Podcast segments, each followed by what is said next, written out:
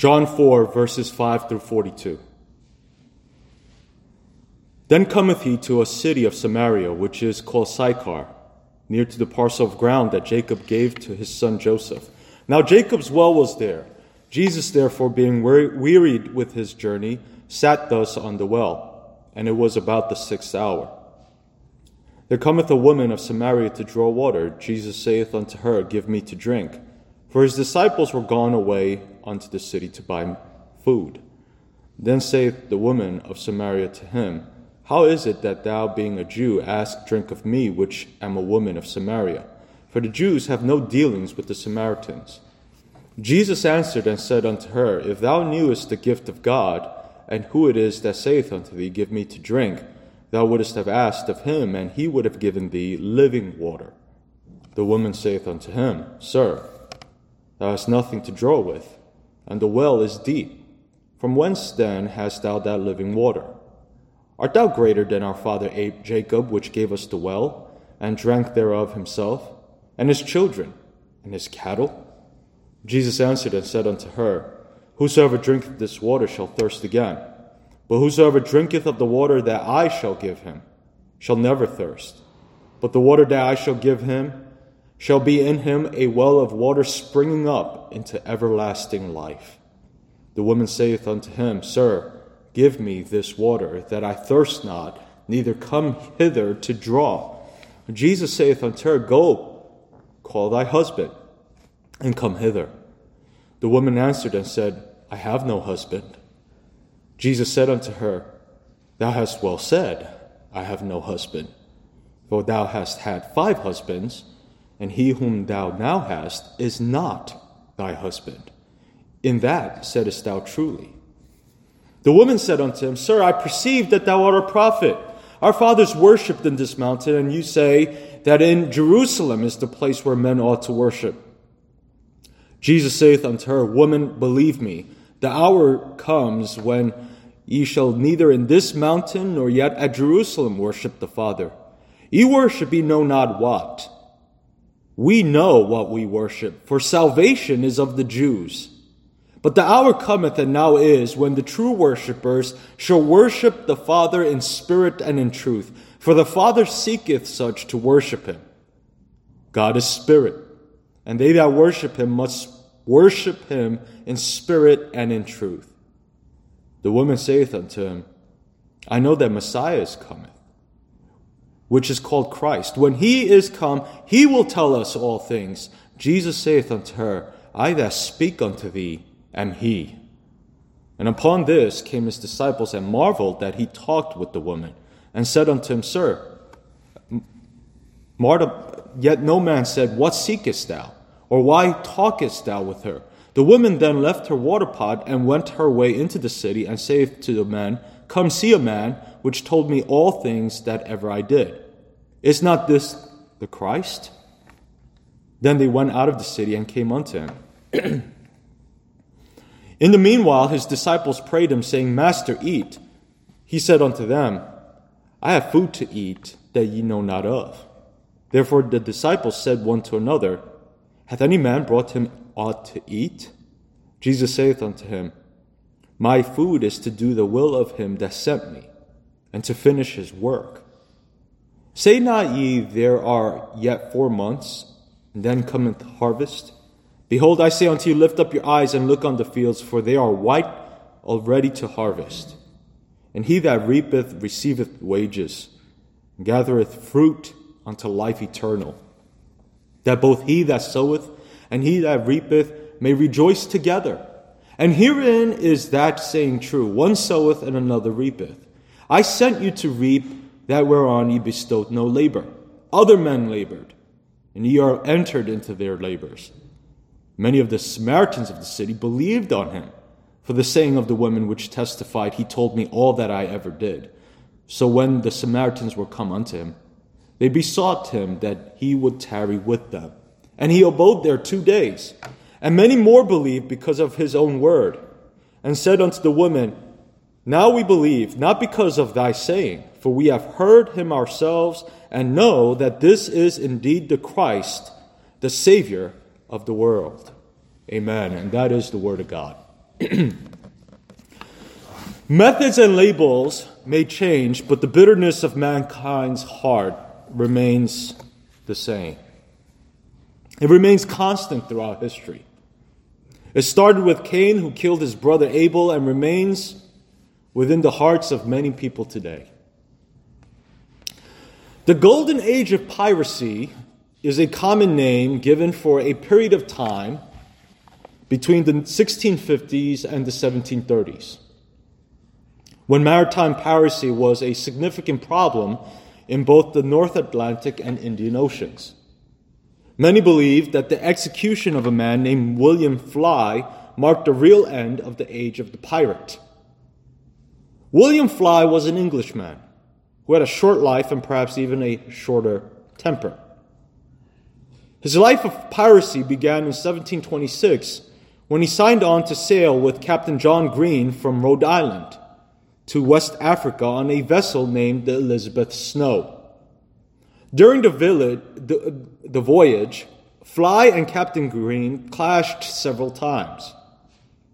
Fly grew immensely angry and bitter with Captain Green which then resulted in Fly conspiring with several other shipmates to kill Captain Green and make Fly the captain of the Elizabeth Snow. At 0100, in the morning of 27 May 1726, William Fly, accompanied by several mutineers, crept into the captain's cabin. Fly was carrying a sword in his hand, and he told the captain that he had been selected as the ship's new captain. The mutineers then pulled Captain Green out of his bed, shouting, Upon the deck, you dog, for we shall lose no more time about you. He was then forced onto the deck where the mutineers asked if the captain would choose to leap overboard on his own or if he wanted to be tossed like a sneaking rascal. The captain begged not to be thrown overboard, but finally the mutineers grew tired of his begging, seized him, and tossed him overboard. The captain, however, somehow managed to grab the main sheet and was hanging on for dear life. And one of the mutineers then up, picked up an axe and chopped off the captain's hand, causing him to fall into the water with blood pouring out from his arm. And the captain perished. And with this new boat, Captain William Fly continued his piracy up and down the northeastern seaboard. His life of piracy only lasted a little over two months, as he was eventually captured and brought to trial in Boston Harbor.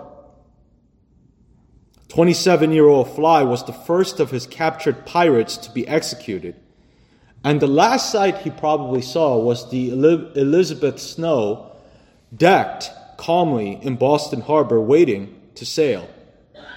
And listen to how the Times Union described his final day. Quote, the execution occurred at the usual place in Charlestown, near the ferry, about where North End Park is located. The gallows was placed as usual at a point midway between the ebb and flood of tide. Thousands came from miles to see the hanging. Three ministers offered very long prayers after the men were on the scaffold. Fly, showing no remorse, smiled all the way through, probably fortified by plenty of New England rum. After the men were properly and completely hanged, their bodies were taken down and transported in a boat to Nick's Island down the harbor, two leagues from town. Fly, however, was left hanging in the irons as a spectacle for the warning of others, especially other seafaring men. End quote. Noticeable by many of Fly's hanging was how unremorseful Fly was when asked to repent of his sins, even by the ministers. Here was a man who was about to die and meet his Maker, and he was still unremorseful. To everyone's shock, Fly even used his hanging as a platform to declare his hatred to those in authority generally and the British Navy specifically. His anger at his captain so consumed him that it eventually led to murder and Fly's untimely death at the hands of colonial authorities. And if one were to study Fly's entire life, it would be the sad story of a man filled with bitterness and rage. Bitterness, I, I, will say this for all of you listening bitterness not only destroys a man with rage, but it destroys lives, it destroys friendships, and it most certainly destroys marriages. So many marriages would still exist today if only bitterness were destroyed. If we read today's well known scripture passage, we read about a Samaritan woman who had been in five marriages. Five. Jesus then, as he still does now, had a penchant to seek out those in society who society had deemed beyond hope, beyond redemption but not for Jesus. We must remember that up until John chapter 4, both divorce and remarriage were permitted by Mosaic law. Upon the advent of Jesus' teaching ministry, however, Christ declared in passages like Mark 10:10 that any divorce and subsequent remarriage will now constitute adultery. There are unquestionably many different sermons out there on this particular passage. This is a very well known passage. But in preparing this sermon, however, I wanted to make sure that each one of you left worship today with the central theological point. The main idea, if you will. Not of what I want to bring out of this text, but John's intent. Jesus' intent. And I believe the central theological point is verse 31, with the end result of the work described in verse 31 being verse 42. For Jesus, the sharing of the gospel to the woman at the well was more important than food itself. That singular conversation between Jesus and the woman led to an entire village coming to saving faith in Jesus as Messiah. And so here's the real question Do you want to do work that really matters? Do you want to live for a purpose that is truly bigger than yourself? Then be about the work of saving souls. Be about that work. Evangelize. Tell the lost about Jesus. It's really simple. I know for some of you who were raised in the church, you were taught this at a very young age. But somewhere along the line, you forgot the mission. The mission is to evangelize. There is a world filled with those who need to hear the gospel of Christ, and you are the ones that need to go out and share the gospel. Or listen to how Jesus Christ put it in verse 34.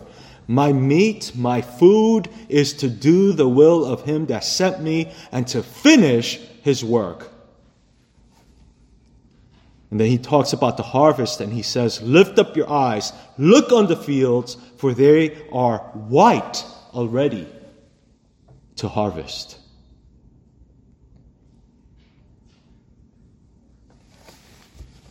Get out there begin the harvesting of souls. Seek the lost, the hurting, the bitter. Share with them the living water that their souls are thirsting for. And how does this all happen? Well, this scripture passage kind of allows us to see that it often happens over a lunch meal, an encounter at the supermarket, or perhaps as we saw today, over a cup of water. In verse 4, it says that Jesus had to pass through this woman's Samaria because of geography. And the Greek here is very interesting. Samaria, going through Samaria, by the way, was the shortest way for Jesus to get from point A to point B. But the words in Greek reveal that Jesus' itinerary was part of a sovereign and providential plan of God. The English words here translate from the Greek word dei, which means to be necessary, had to. Elsewhere in John's gospel, this word always indicates divine necessity or requirement. This was no mere accident. And the next time you think about it, the next time you're simply bumping into someone at the barbershop and you end up sharing the gospel with that person, remember today's chapter because the most ordinary interactions in everyday life could quite possibly turn to be divine appointments leading to eternal life. Amen? Jesus was headed from Galilee to Judea, and going through Samaria was the usual and most direct route by travelers. Some strict Jews, however, trying to avoid defilement, would bypass Samaria by opting to go a longer route, crossing over the Jordan, and then coming back after going on the east side. Why would they do that? Well, race had a lot to do with it. The Samaritans were a racially mixed people, partly Jewish and partly Gentile ancestry. The Old Testament tells us how the king of Assyria in 722 brought BC brought foreign people to settle Samaria. And over time, those people intermarried with Jews who had remained in the area. As a result, Samaritans were hated by both Jews and non Jews. Many people in this region between Judea and Galilee were actual descendants of Old Testament northern kingdom of Israel uh, inhabitants. But from the Jewish perspective, these Samaritans had assimilated too deeply into non Jewish culture, and their intermarriages with Mesopotamian colonists had defiled them. Hence, we read in verse 9 the Jews had no dealings with the Samaritans. That's what the text says. And it's accurate. They didn't. The Samaritans had their own version of the Hebrew Bible, their own temple at Mount Gerizim, their own version of Israelite history. And as a result, tensions often ran high between Jews and their Samaritan neighbors. The non Christian historian Josephus even recounts Roman soldiers being called in once to pacify and crucify people that uh, both Jews and Samaritans that were fighting during Emperor Claudius's reign. Jesus walks into such racial tensions and he does what only Jesus could do. He brings peace. And much hasn't changed in today's society, has it? Our nation today is also polarized by race and politics, perhaps to a level we've never seen before. But even in America today, I believe that the gospel is able to bring peace. First, peace with God, but also peace with one another. Now, what is the gospel? The gospel is the message, the only message that by believing in this message, you have eternal life. We talk about people being born again. Well, this is how you become born again. You hear the gospel that I'm about to share with you, you believe in it, and the moment that you believe in it, you're born again. You become a Christian. Not by attending church, not by having membership in a church, not by baptism, not by evangelism. You are born again, you become a Christian via one singular route, and that's by believing in the gospel of Jesus Christ. Now, what is the gospel? Here it is. Number one, there is a God who is holy, righteous, just. He exists eternally in three persons, one God the Father, the Son, and the Holy Ghost. Three persons, not three manifestations, not three different gods, three persons, one God. We worship one God. And he created the universe by speaking it into existence. God said, Let there be light, and there was light. We did not evolve, we did not create ourselves. God created the universe. The second point in the gospel is this God created the first human and the first, uh, the first human beings, male and female, Adam and Eve. However, they sinned against God, and as a result of their sin, all of their progeny, all of us here today, were sinners. And that's bad news. We not only inherit Adam's sinful nature, but because of that nature, we commit sins consistently throughout our lives. I'll put it this way we are not sinners because we sin, but rather we sin because we are sinners. It's our nature. We are by nature children of wrath. And the reason why Scripture says that is listen to this God, being a just God, must condemn sinners to eternal hell. Sins committed against an infinitely holy God deserve infinite punishment in hell. Now, here's the good news. Point number three For God so loved the world, he gave his only Son Jesus, who was fully God and fully man.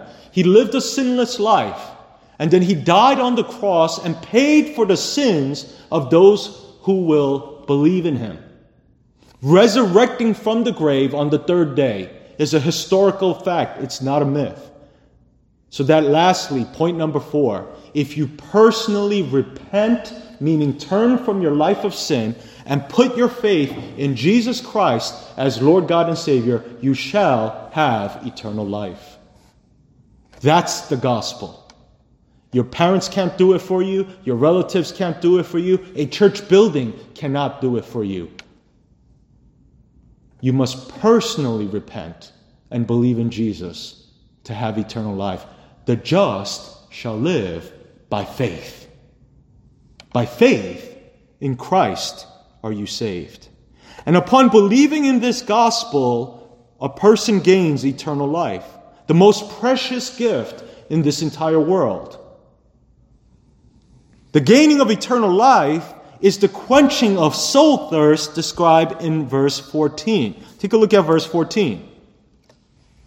This woman at the well, like so many in our society today, was searching for happiness. She was thirsty, and so she jumped from one relationship to another. But no man could quench her thirst. And we know this to be true too today. Divorce rates are sky high in our society. 50% of all marriages end in divorce. And then roughly about 70, 70 to 75% of second marriages end in divorce. This woman found that, that reality firsthand. No man could quench her thirst. She went from one relationship to another. And in verse 6, we read that this woman came to the well during the sixth hour. This would be 12 noon. Most women came to draw water early mornings or late afternoons when it was cooler. She comes at noon because she knew no one would be there. And then verse 18 goes on to reveal that this woman was sexually immoral. Because there's a lot of speculation, and a lot of pastors have done sermons about why she came at noon. But verse 18 is definitive. Jesus reveals to us that this woman was living in sexual sin. She was living with a man without a marriage certificate. And per Jesus, per scripture, cohabitation without marriage is a serious sin. Just living with someone and having sex with that person does not a marriage make, according to Jesus. And this is also why we understand and we know that premarital sex is a sin. Jesus himself declared it. After five failed marriages, this woman was now cohabitating. That which seemingly promised happiness had left her thirsty and dry time and time again. And this is how Jesus finds her. This is how Jesus knew he would find her because, according to the Greek, she, he, he had every intention out of necessity to meet this woman. She needed him, and he knew that. This meeting was not coincidental. And his words in verse 14 was, were not haphazardly chosen. Through finding peace with God, Jesus was offering her for the first time, a true solution to her spiritual thirst. She came to the well bitter and dry. She left with great happiness. And perhaps some of you today are exactly at the same place the woman at the well was. As I close this morning, I wish to bring your attention to a short command found in 1 Thessalonians 5:16. The command is this: Rejoice evermore. Or always be joyful. Yes, if you study the original language, it's a direct command from God, as it is written in the present imperative active tense. But in a world full of car accidents, miscarriages, divorce, cancer, is it truly possible for the Christian to obey this command? Always be joyful. Seems like a tall order. But the answer is yes. The answer is yes. If you are born again, if you are a believer in the gospel of Jesus Christ, then you have someone inside of you that is not some mythical force, but a real person. That person is known as the Holy Ghost. You have the Holy Spirit inside of you.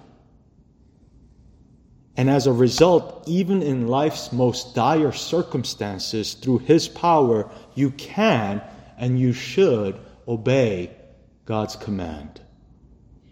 Just like you would any other command from God. And as with so many of God's other commands, you personally benefit from obeying this one. Always be joyful. Demonstrate to the world, Christian, that Jesus is living water.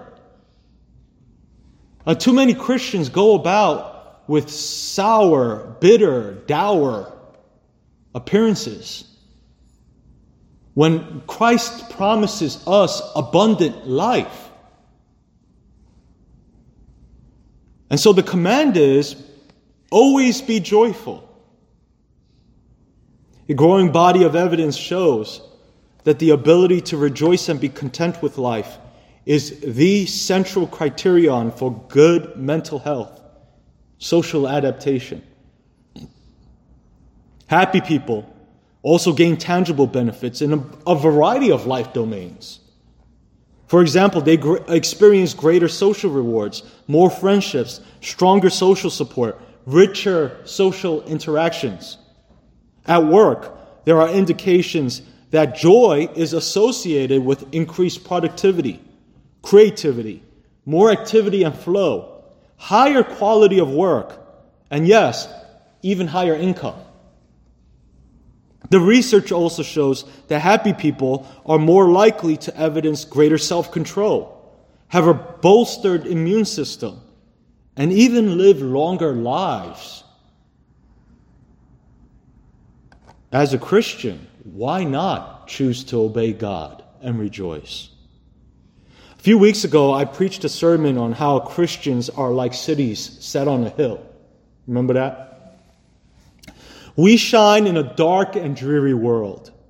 And as we look at our society today, rates of anxiety, depression, and self harm continue to soar worldwide.